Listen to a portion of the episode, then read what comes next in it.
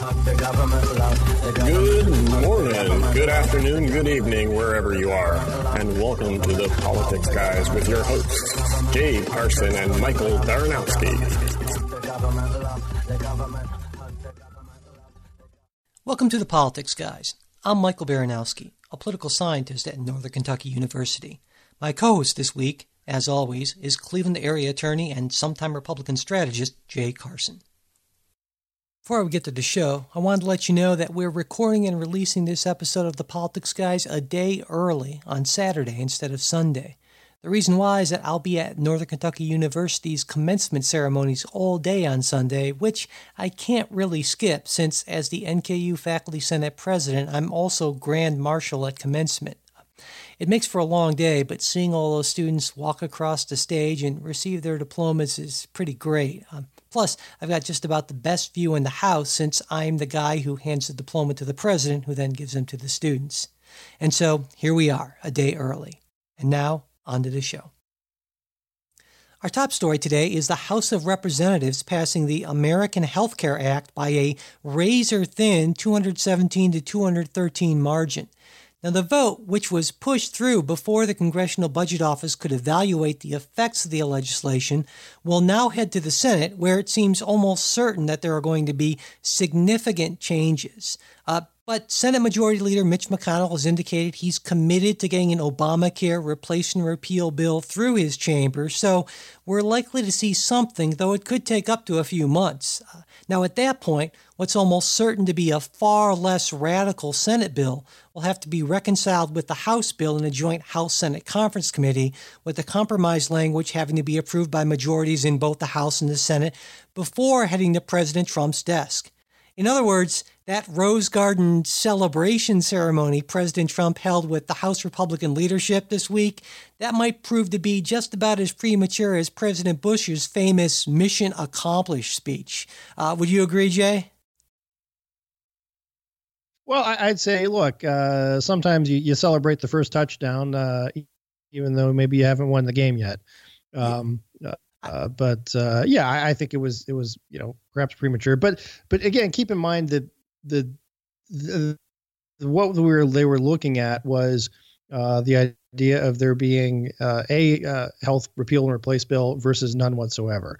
Had the House not been able to do that, I, I think it would have been a a, a big problem for uh, for for Trump and for a lot of Republicans who campaign campaigned on this.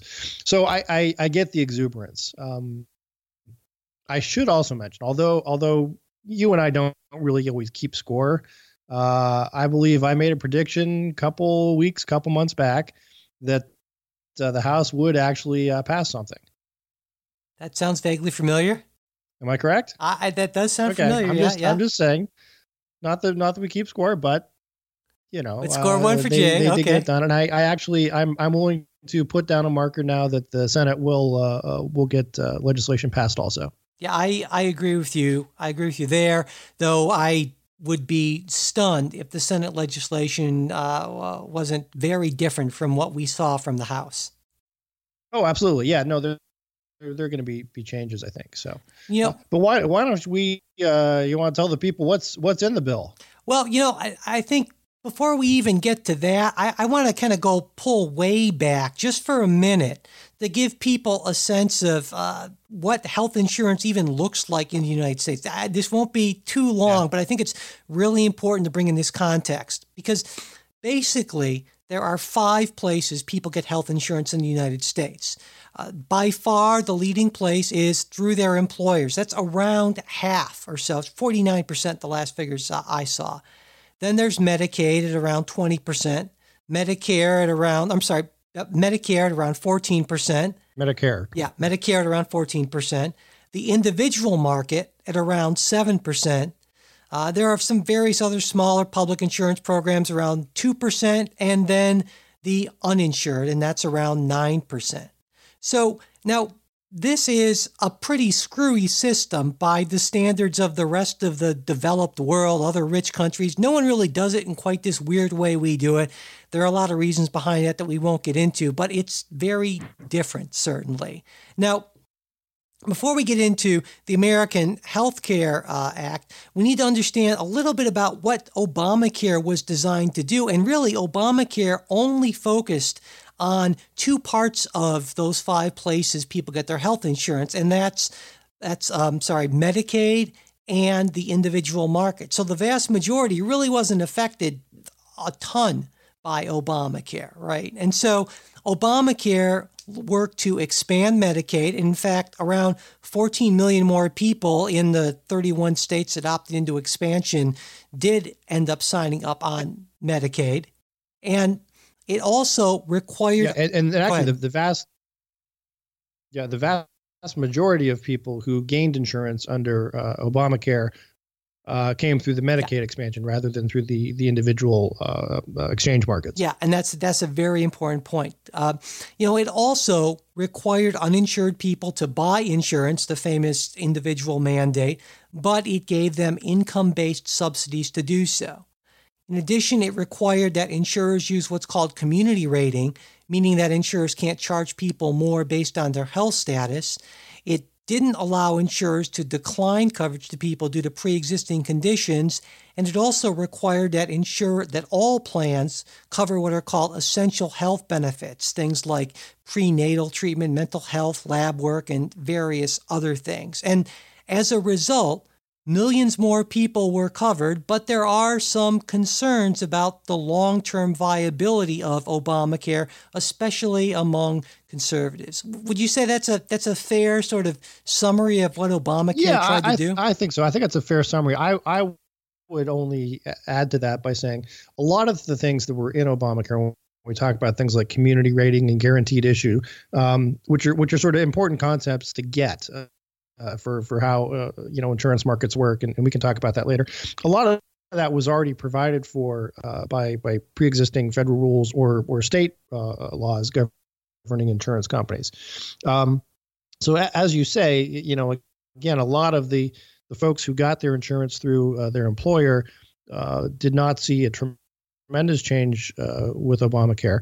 Um, one one thing that they they did see though was was rising premiums uh, across the board um, that I, I, think were related uh, to some of the things that that Obamacare did. But well, we can we can get onto that later. So okay. Now, before we get to that, we uh, want to welcome a new sponsor to the show, Pro Flowers. Uh, you know, Mother's Day is coming up. I mean, May fourteenth is going to be here before you know it, and a great way to show your appreciation for all Mom has done is with a beautiful bouquet from Pro Flowers. Uh, and I got a bouquet from Pro Flowers just a few days ago, in fact, and it made my morning. Um, nobody's mom, but it was a nice thing to get. Um, I took a picture. Well, actually, my wife did because she's a much better photographer than than I am. And I'm going to post it to the Facebook page and the Twitter feed so you can see how great they look. Now, Jay, you got some flowers too, didn't you?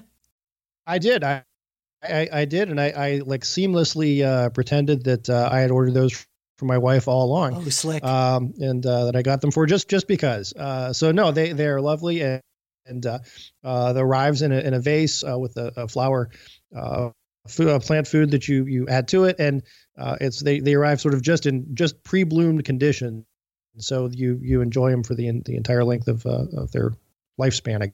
Yeah. Yes, bloomage. yes.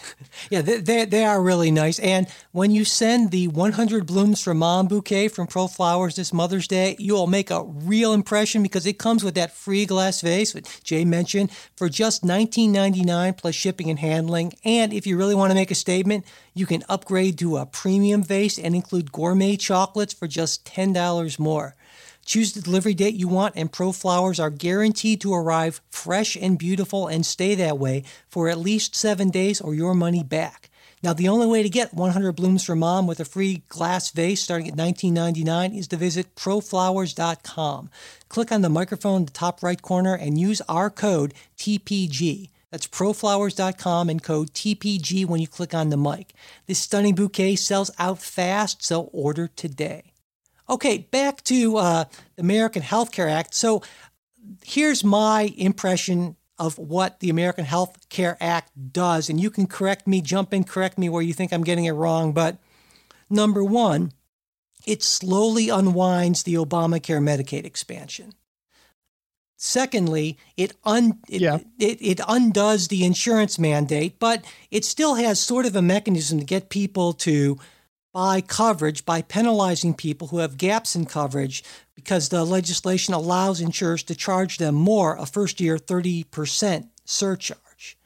Now, it keeps subsidies, but these subsidies are lower than under Obamacare and they're bizarrely, as far as I'm concerned, linked not to income but to age. Uh, now, it keeps the pre existing conditions prohibition, but it essentially eviscerates it by allowing states to opt out of it with waivers, which allows people with gaps in coverage to be charged based on health status and not by community rating. Now, the tricky thing here is this in turn is likely to make the community rating rate higher because the healthiest people in waiver states will want to be charged based on their health status because it's going to be lower than the community rating. So they'll drop out, making the community rating group sicker and sicker with the premiums going up higher and higher as a result. So there's that. And then it does, though, require waiver states to set up high risk pools for the sickest people who can't afford insurance, though healthcare analysts say that the legislation doesn't come close to funding the cost of these pools. Now, my take on all this is this is a rushed, cobbled together mess of a bill that's going to make millions more people uninsured or underinsured. Now, it will lower premiums in the long run, I have no doubt, but only by forcing millions of people out of the market entirely. So that's my take. Jay, what, what do you think? So, yeah, I agree with you on uh, look, that's that's what's in the bill. Uh, I would disagree maybe with your analysis about what's going to happen, and and I think we got to take a look and remember the this is affecting really a minority of the people who uh, receive uh, healthcare through either through the the individual um, um, marketplace uh, or uh, who were were added to the rolls through the Medicaid expansion. Um, but what it does that's, important is it stops uh, the the in- increases that were being seen in premiums for everyone else. That that was really you know something that's that's troubling and and affects the entire system um, was when these you know you would have have mandates of additional coverages, uh, less flexibility, um, and you know we'll talk about the guaranteed issue stuff in just a second. Uh, but but what what that did was it was causing uh, rises uh, price across the board, and eventually it would become unsustainable. Uh, this I think, you know, and a lot of Republicans object to it because it still keeps the the sort of fundamental architecture of Obamacare. Um, but you know, it, it is it is a, a more sustainable piece. The other the other big piece of this is the changes to Medicaid, in that uh, states will now have a lot more, more flexibility as to how to run their own Medicaid systems, which uh, could and likely will result in some significant cost savings. Uh, this also repeals a lot of taxes that went along with the Obamacare uh, plan to fund it. For example, uh, uh, taxes on uh, various health plans, uh, the Cadillac uh, tax, so to speak, um, that were used to to to raise the, the money for this that now is, isn't necessarily needed. So, you know, I, I think the you know maybe the I, I guess where I'd like to start is is let's get a picture of how uh, healthcare care insurance works because it's different than than other types of insurance, and and that goes to the idea of of uh, what's called community rating and, and guaranteed issue. Um, now, but, but, and, but before yeah. we get into that, Jay, though, I, I, wanted to take issue with a couple of points you made. Uh, number one, I mean, you're right, of course, that the the that uh, the AHCA only affects the minority of the market, but we're talking about tens of millions of people. So this is not a this is not an insubstantial number of people. There are going to be people who millions and millions of people who are going to lose coverage if this bill were to become law, and that's a very that's a very significant thing, even though numerically they may be a minority. Second.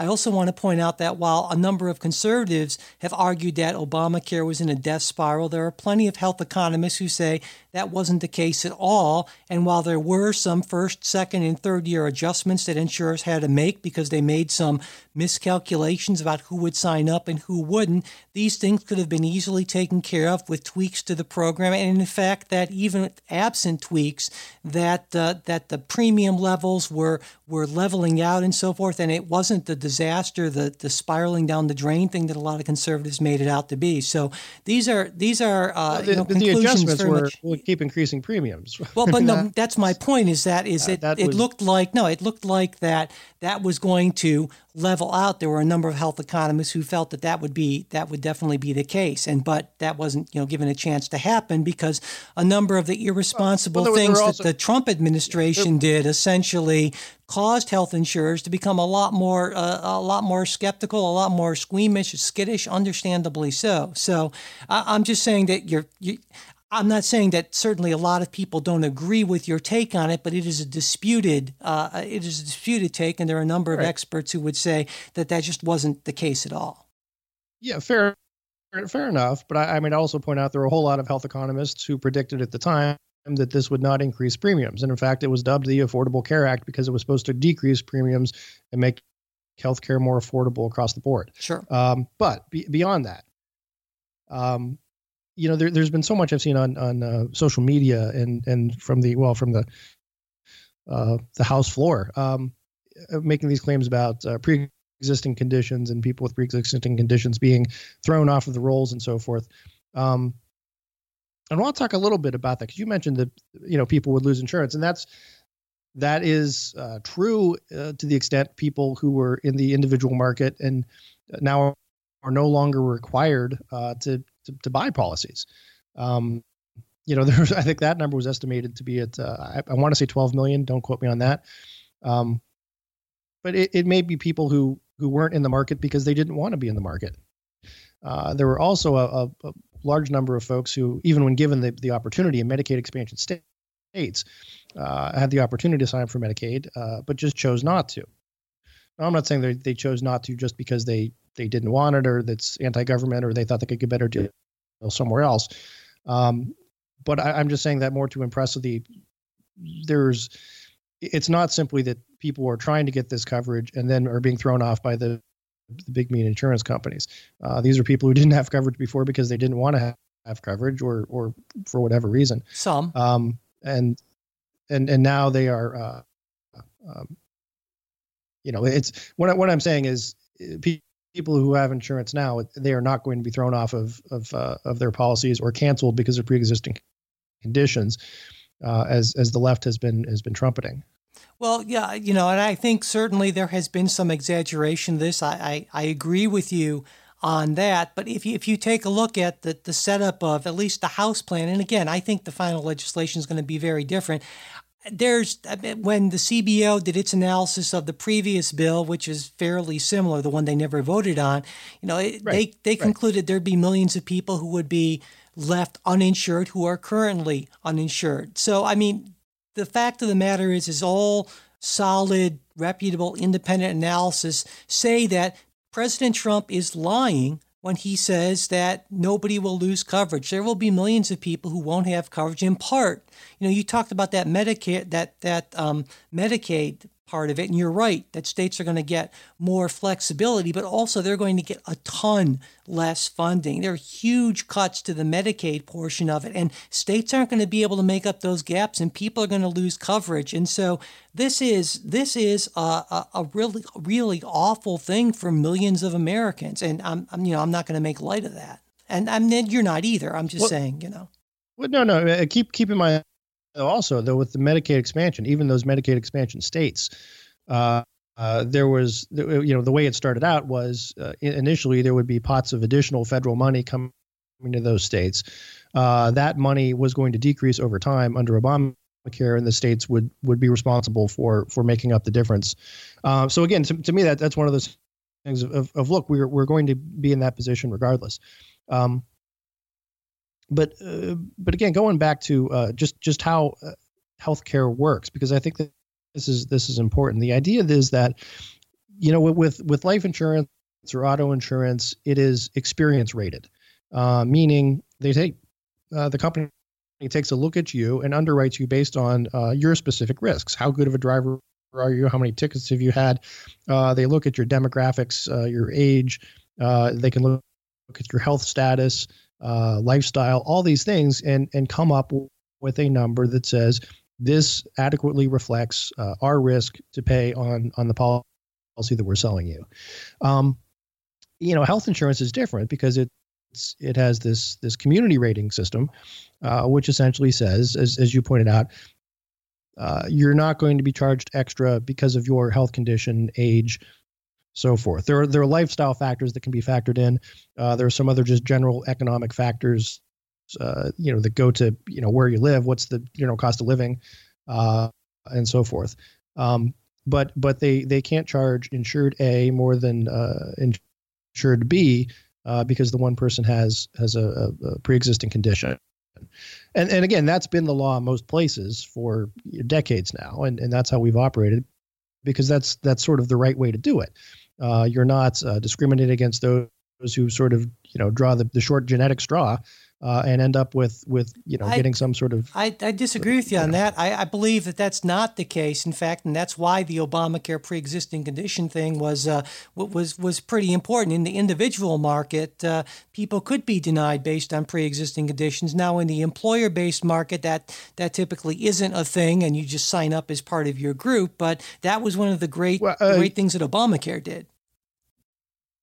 Well, the other the other piece of that was though continuous coverage mm-hmm. uh, in, in, that if you were if you were continuously covered, uh, had insurance before, and then signed up, uh, you could not be turned down for pre-existing conditions. And that again goes to the the idea of community rating because your your risk is already sort of your or is already kind of baked in, if if you will, if you are insured, and and it eliminates the the free rider sort of moral hazard problem that you get when uh, if you could simply not uh, sign up for insurance whatsoever, and then when you do get something, some dreadful disease, go and, and get insured for it. That that's simply that's that's not a it's an impossible way for insurance companies to run. No one would would buy insurance. Uh, but if you you buy early, they calculate in that that rate um, the you know the, the, community rating piece, and say say you are um, uh, you know if the likelihood of you getting cancer is is two percent within the next year or something based on uh, the community rating. That's that's sort of the price that's factored in, uh, as opposed to if you're uninsured, uh, and then you you you know develop uh, uh, cancer, then and then you apply. Your at that point your your likelihood is 100 percent. Um, so I think that the continuation of coverage is, is something that's that's important that is so often left out uh, by the Democrats. I mean, always if you, you switch jobs or, or you move from one insured situation to another, uh, you're not going to be denied for pre-existing conditions. And and again, that's been pretty standard for for several decades. Well, um, uh, you're right. I mean, if you're just if you're just some coming from uninsured to just buy on the uh, individual market to the extent one used to exist, uh, uh, right? You could you could be denied because in that case you would you would be uh, based on individual experience rating rather than community rating. Yeah, well, and, um, you know, let's just be clear here on the whole pre-existing condition thing. In in technically, Republicans who say that that that the prohibition is is in still in place, they're they're right. You know, and so in a way, you can say right. that Donald Trump. Now, Donald Trump made three promises, I should say, about the American Health Care Act. Number one, nobody will lose coverage. That is certainly false. Number two, they will take care of people with pre-existing conditions. Well, now, I, depending on what you mean you know, by take I'll care dis- of, I'll disagree with you on that because you know, nobody. you, again, you, you, don't think anyone will lose coverage. Lose coverage. Billions they, taken away know, from. no longer forced to acquire it. No, no, no, Jay. Millions, billions taken away from from Medicare, and you don't think anyone's going to lose coverage? That all the states are going to make up for all those gaps? You really, you really completely want to throw out the CBO analysis. Now, again, we don't have one for this latest one. When, but when you well, let's let's let's let's define our terms. When you say lose coverage, are you going to say your policy, your benefits might not be identical to what they were before, or, or you might have uh, higher copays, higher deductibles? No, I'm saying. I mean, is that what you mean by, by you, lose coverage? Well, you can say saying it, you are now sure. uninsured. you can say in part now i guess it depends on how you define it you're right but let's say your deductible all of a sudden or your copay or sorry your your premiums go up all of a sudden by you know 75% and you just while you technically can you can buy coverage that still essentially means that you've lost your coverage you've been priced out of the market so that i would count as losing coverage just because you know i technically could buy a ferrari but in reality, I can't because, you know, we need to make house payments and things like that and so forth. So I'm priced out of that market, just like millions of people will be priced out of insurance markets. Um, all right, you know what? We'll we'll we'll agree to disagree on that. Uh, I mean, based on, on the numbers. Okay. Um, okay. But, well, I, I, will. I will stick with yeah, the CBO. I mean, I look. And, I mean, pre, but but keep in mind also, um, under the Obamacare system, where you had uh, premium increases going up. I mean, in the 40s, 50 percent in a lot of places uh, every year. I mean, uh, everyone would have eventually been priced. No, that's again, but that's uh, that's you know, disputable. My, you know, my my deductible plan at work went from you know more more than doubled uh, in the last uh, three four years. But um, but so one, but one, so it's it's you know there there are market factors, but but it's it's not a thing of uh, uh, you know you're simply being thrown off of your insurance or the your insurance company can cancel you um, and, and it's it's addressing the problem because it's going to bring down premiums uh, that that wouldn't have been brought down before because otherwise everybody would be in the same boat. But it's with the the continuing increasing premiums. But it's going to bring down premiums by pushing a lot of people out of the market. That's how those premiums are coming down, not because you're going to get innovation and wonderfulness and so forth. No, no, no. It's it. They're they're coming they're coming down because they're they're not going to have as many strictures and regulations, no, and the companies are going to no. be able to uh, come up with with different plans, different policies that they can offer uh, to different markets. That's going to um, have a minuscule effect. The real reason that premiums are going to come down, and this is exactly what was in the initial CBO analysis, is that the main reason premiums are going to come down is because all the people who would have to pay a ridiculous amount for their health care insurance will be priced out of the market. That's what the CBO says, and that's what I believe is exactly what's going to happen. So, well, but then, but then you, you get into the issue of you've got the the high risk pools which are going to be created. The underfunded uh, high risk pools. and and and subsidized. And and states had many states had high risk pools uh, before Obamacare. Obamacare eliminated eliminated the state's ability to do that. Uh, and and you know states were able to subsidize that. There will be an additional 8 billion uh, uh, federal subsidy not nearly enough. for these high risk pools. Now i mean you, again you can make the argument 8 billion isn't enough. Uh, but but those those those uh, states that had high risk pools and have, have gotten waivers to it. Alaska is one example. Um, if you looked at the premium increases that they had experienced the past couple years, and then they received a waiver, were able to do a high risk pool. The premium increase uh, in the last year was something like seven percent, down from again like the forty percent. Um, so uh, that that's the way you e- expand coverage for for those folks. No, I, I think no, I you know I think there's something to what you say. I, I believe that certainly under Obamacare that Democrats focused too much on coverage and not enough on cost. And I think that was a that was a big flaw, my main problem with Obamacare. But under the American Health Care Act, they're going the exact opposite way. And in a sense, it makes it makes sense to me because it's a reaction to that, you know. And so I think Republicans are focusing way too much on bringing premiums down and not enough on who's going to lose coverage under this. And though I I, I have some faith some hope that the Senate will reverse some of the, the, what I see as the largest idiocies in the in the House bill, and I think what the, what emerges will still be bad for millions of Americans. But will be much less bad than what the House bill is. Okay, I, mean, with, with that, that's sort of a ringing endorsement. Yeah, exactly. It'll be awful, but less awful. So, all right, well. Let's move on to our other really big story this week one that's now been, you know, largely overshadowed by that House healthcare vote. Uh, this is the bipartisan, and yes, you heard me right, bipartisan agreement in Congress on the spending bill that avoids a government shutdown and funds the government through the remainder of the fiscal year, which ends on September 30th. And now, by bipartisan, I don't mean a few Democrats here and there voted for it. The final tallies on this 309 to 118 in the House, 79 to 18 in the Senate. And now, while this legislation did increase military spending, it was only by $19.9 billion, which is far less than President Trump wanted. It also increased funding for the National Institutes of Health by $2 billion, and that's an agency President Trump wanted to cut funding for.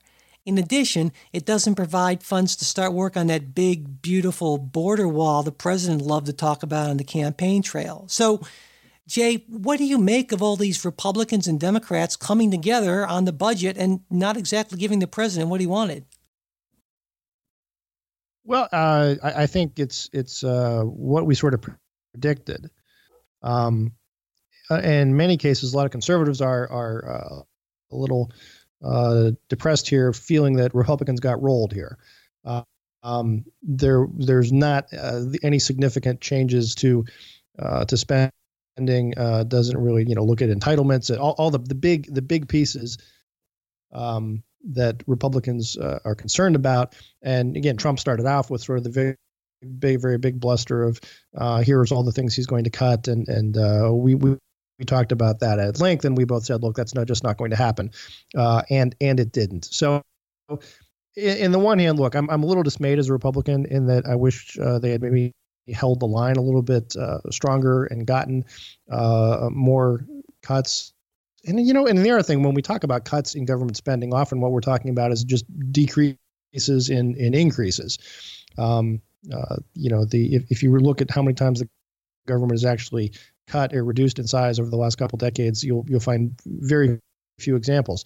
Um, that that said, I think it made sense as a tactical move uh, for both Republicans and Trump because uh, there is there's one one sort of cardinal rule that that we've learned over the last you know two and a half decades is that Republicans always lose in a government shutdown, um, no matter what. You know, if the Republicans control the presidency and Congress is controlled by uh, Democrats and they shut it down, Republicans lose. If Republicans control the Congress, they lose. It just it's just it's sort of emerged as as as you know Republicans there were there was no good government shutdown. Um, so from a tactical standpoint, I, I think I think they made the right choice.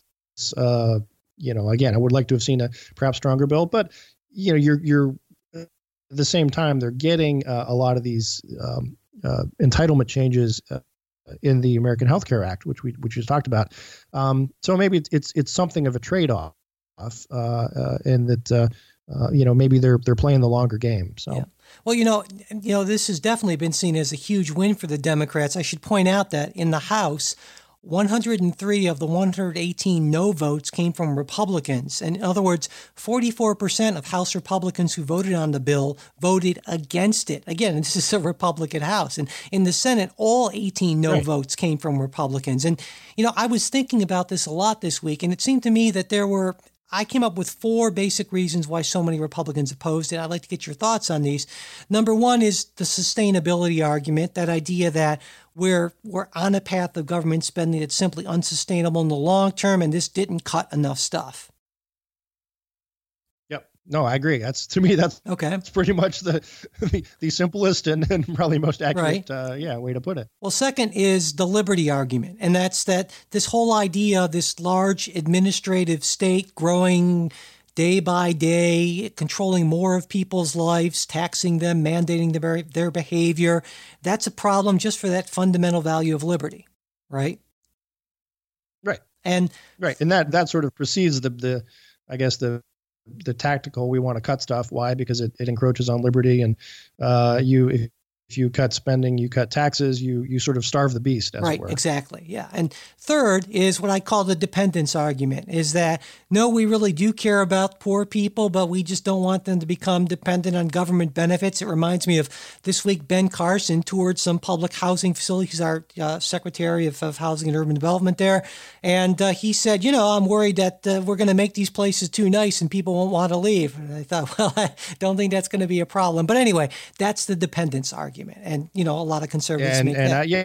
as as uh, I think it was Ronald Reagan once said that we ought to measure our compassion not by people, uh, how many people are on the welfare rolls, but on how many people no longer need it. Right. So yeah, and, I, the, I and, agree and, with you there. That's and then finally, is there uh, the efficiency argument? That idea that if government's doing stuff, that means markets aren't doing it, and the best thing for government to do is to pull back and let governments work their magic with minimal government interference. So, to me, that kind of and, well, I'd, I'd, I'd, I'd add maybe a little bit of a gloss to that in Okay. that uh, efficiency to the extent government needs to be involved. Uh, often it can be accomplished better and more efficiently uh, and, and with more safeguards to, to liberty at the state level. Yeah. Well, you know, and, and I, I wanted to bring these things up because I think it's important to point out that most Republicans don't hate poor people. Uh, you know, you don't hate poor people, Jay. I know that. Oh, I like them. I like And, them quite and, bad. and the thing is, is uh, what I'm saying is that I certainly share some concerns about the sustainability argument in particular. Uh, and I think all of these, to an extent, are valid concerns, though as a liberal, I don't see them to be nearly as valid or nearly as large of concerns as taking care of people and providing a safety net so people can go out and do things and start businesses and innovate and, and, and live fulfilling lives and so forth. And I see these things as a little more important. But my point is, is when I when I see stories, especially from some of my friends on the left about this, it you know kind of casts Republicans as these sort of evil villains. And and I just for the most part, there sure there are some people like that, but for the most part, I just don't see that as the case. I just see as kind of a fundamental difference about weighing these you know these concerns that I think we should all to a certain extent have. You know. So Sure. No, and and I yeah, well, I appreciate that uh, you don't think I'm out there, yeah, just you know, kicking poor people in the street and so no. forth. Um, but but anyway, it, it, it does come down to the the question of, of motivation, and often the other side just not understanding one another. Uh, yeah, you know, I saw you saw this in the ACA also that you know the idea that Republicans are passing these these changes. Uh, you know, because they want people to die. Uh, Sure. I, I mean, again, that's that's not terribly good politics, uh, no matter where you come from philosophically.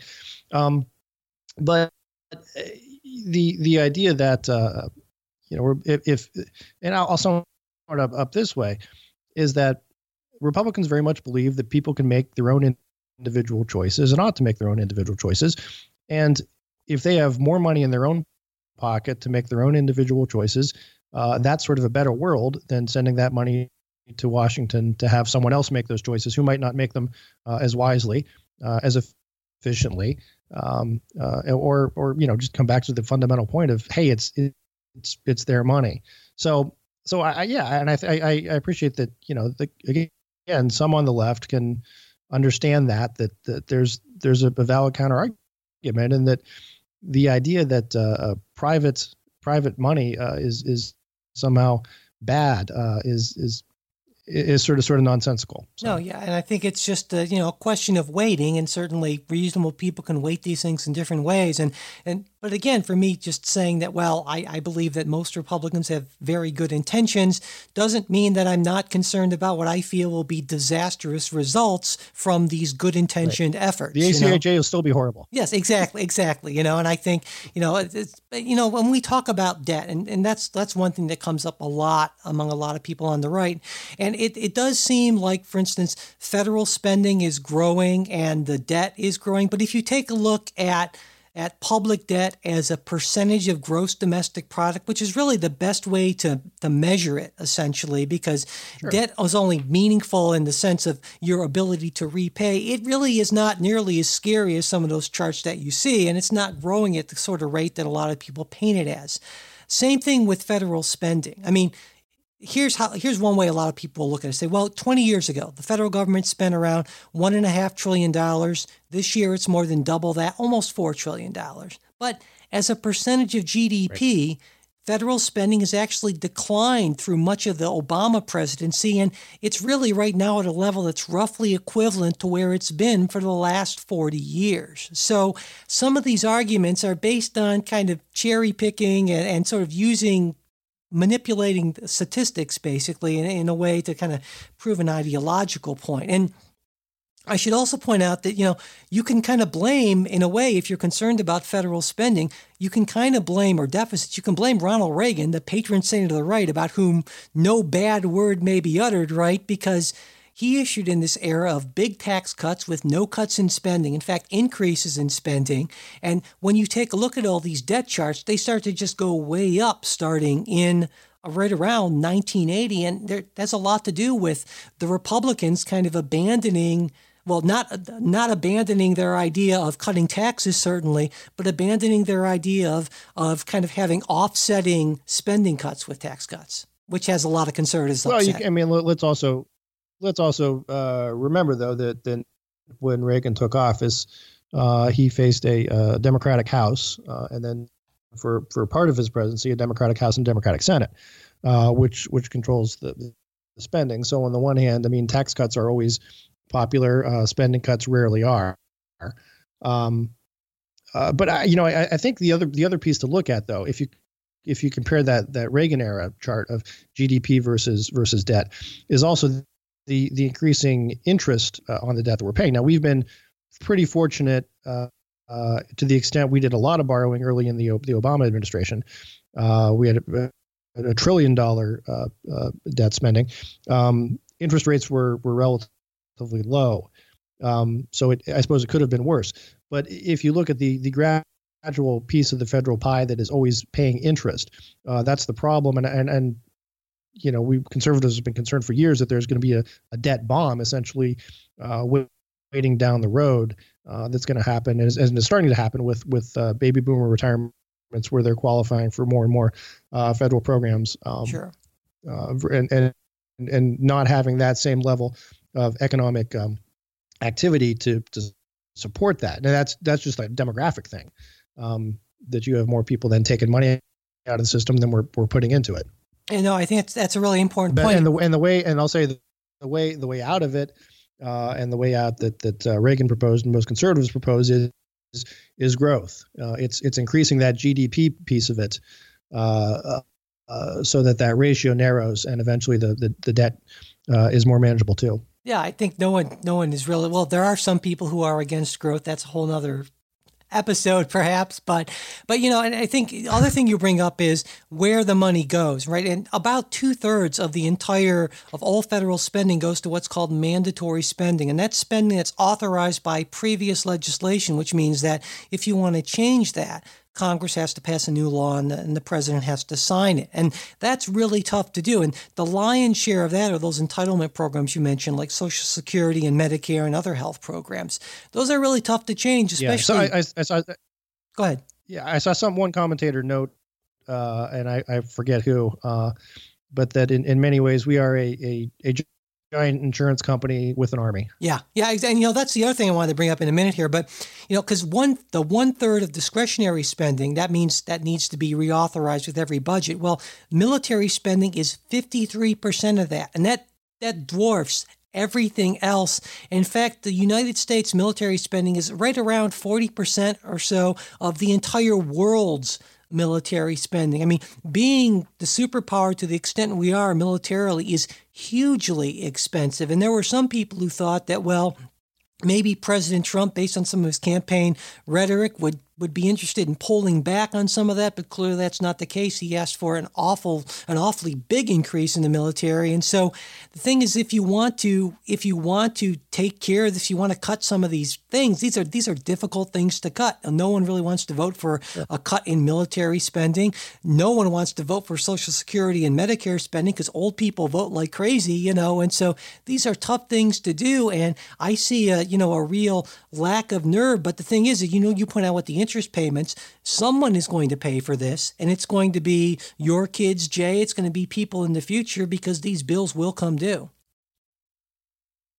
Yeah, uh, you know, and uh, we referenced the. Um, oh my gosh, and I'm I'm blanking on the uh, uh, the the two members of the commission uh, uh that uh, President Obama put together uh, that came out with with recommendations and uh, right. Um, I'm horribly I'm horribly embarrassed. Uh, give me a second. No, I'm blanking on them too, so that's fine. But that commission that President Obama put together, yes, go ahead. Uh, hold on, hold on, hold on, hold on. Um, uh, but but the idea they they were unable to uh, uh, come up with uh, a, a definite proposal for debt reduction. Uh, but what they did come up with was uh, sort of a framework uh, wherein uh, tax cuts, uh, spending increases, spending cuts were all all scored, um, and you know there was there was sort of a give and take, and the idea would be, um, you know, listen, if, if if Congress wants to move forward, here are the here are the trade offs that that you'll have to make. Uh, you know, you want to have this much in tax cuts, um, you you can have um, uh, you know this much uh, in uh, uh, you know uh, Simpson the Simpson Bowles Commission. There you go. Okay. How can I forget? How can I forget? Uh, Senator Alan Simpson of Wyoming and and uh, former Chief of Staff Erskine Bowles. Um, I believe he was a chief of staff. He was a lot of th- things. Um, but you know the the that report and that um, uh, way of thinking, I mean, really hasn't gone anywhere. Again, they they began meeting uh, early in Obama's uh, first term and put out the report. I want to say in uh, 2014, maybe 2012, uh, and it's still out there. Um, but if for those who are interested, I mean, I, I look look up uh, Simpson Bowles, and it's it's really a fascinating view of of of where our, our country's finances are and how you get there. Now, I, I disagree with with to some extent that tax cuts are, are always a, a deficit or always a debit uh, because there is some uh, increase in, in activity that tax cuts breeds that that you know ends up bringing more money in the coffers.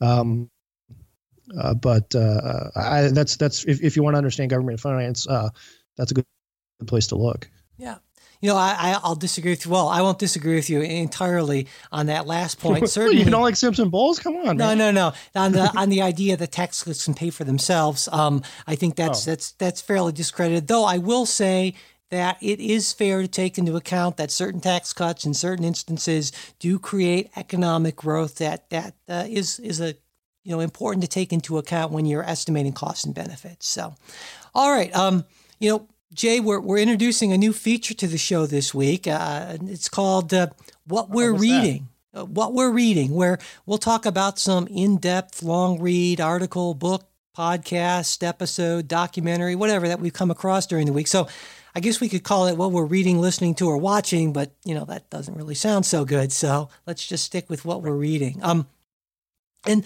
the reason we're planning to make this a regular feature on the show is that it's so easy to get completely caught up in short news stories and that kind of near instant analysis of what's happening right now. But if that's all the media we consume, we're left with this shallow, superficial view of the world that I think impoverishes our understanding of it and in the end makes us poorer citizens and less capable of, you know, of competent self-government. Um, so our hope, uh, yeah. yeah, I mean, our hope is that you'll check out some of our recommendations and we'll be putting links to them on our website and that you know, you'll find them useful in deepening your understanding of politics and society. But we're doing this for ourselves as well, so that we end up more consistently seeking out this sort of in depth and thoughtful analysis that we hope will make us better at our jobs as politics podcasters. So, with that, uh, if you don't mind, Jay, I'll inaugurate it with my uh, top read of the week. All right, what are you reading, Mike? Well, it's an article by Andrew Sullivan called Reactionaries Must Be Taken Seriously in the latest issue of New York Magazine. Now, Sullivan's not exactly a conservative, not really a liberal, but he's been one of my favorite political writers for a long time. And in this article, he discusses the differences between conservatives and reactionaries. And he basically argues that while both have a certain respect or really even reverence for the past, Conservatives are skeptical of big radical changes, whereas reactionaries are all about big radical changes. And he argues that, you know, most of what we see in the so called conservative movement these days are really kind of reactionaries more than conservatives. Um, and then he goes on to discuss some of the leading reactionary academics, bloggers, other thought leaders, these folks who came out and supported Donald Trump. And he explains where they think the country went wrong and why Trump, for all of his flaws, might be the last best hope of getting the United States back on the right track. And I really found this to be the most reasonable and, and fair minded account of what some have termed the alt right that I've seen so far, and I've read a lot on this. And so I highly recommend it, especially to my friends on the left. And if you do read it, I'd love to hear what you think about it. So there we go. Okay, that's a good one. All right. So, well, my my my my pick uh, was a uh, op-ed piece uh, in the Wall Street Journal from April 21st by uh, Nebraska Senator Ben Sasse, uh, entitled "The Challenge of Our Disruptive Era," uh, and and it's interesting in that um, it's unusual that you see a a sitting political figure sort of take big picture arguments and talk about where we stand in the bigger scope of history. It's it's it's all all, all too typical that they say, you know, whatever legislation, you know, X House bill, whatever, uh, is vital to the future of mankind, and and you know, if it isn't passed or if this is passed, uh, you know, we're on the brink of catastrophe. And and he sort of starts by saying, look, this, this is uh, this is in very ways silly, and historians are right to point out that uh, often the things the media focuses on as as this is tremendous, this is huge, uh, life changing really isn't when you look at it in the, the grand scope of history. Uh, but then he proceeds to, to take a look at the grand scope of history and say, we are, in fact, living in a, a time when we're moving from a fundamentally different economy or from a fundamentally you know certain said norms in an economy into into a into a new one now that's not entirely a new idea uh, but if, if you really start to think about the the transitions from you know a hunter gatherer economy uh, to an agricultural one, from an agricultural one to an industrial one, uh, and then industrial to a, a, a post industrial, which is sort of where we are on on the brink.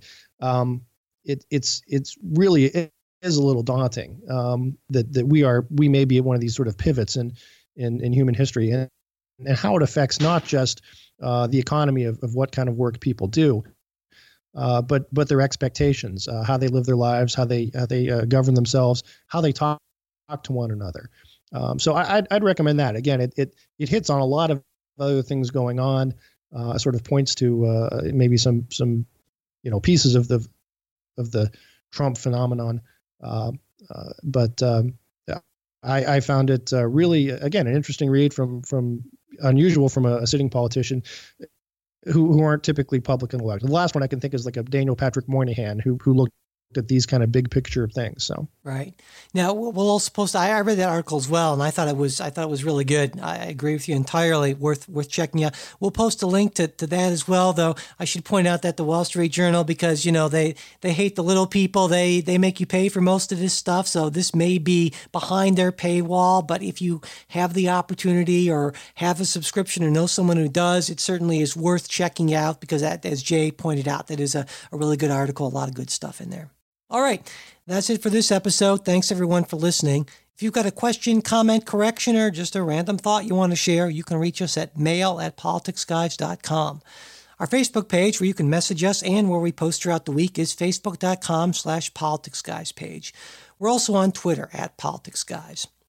You know, we really appreciate our great listeners who have generously supported the show through their donations. And if you'd like to join them, you can do that through the Patreon or PayPal links on our website, politicsguys.com.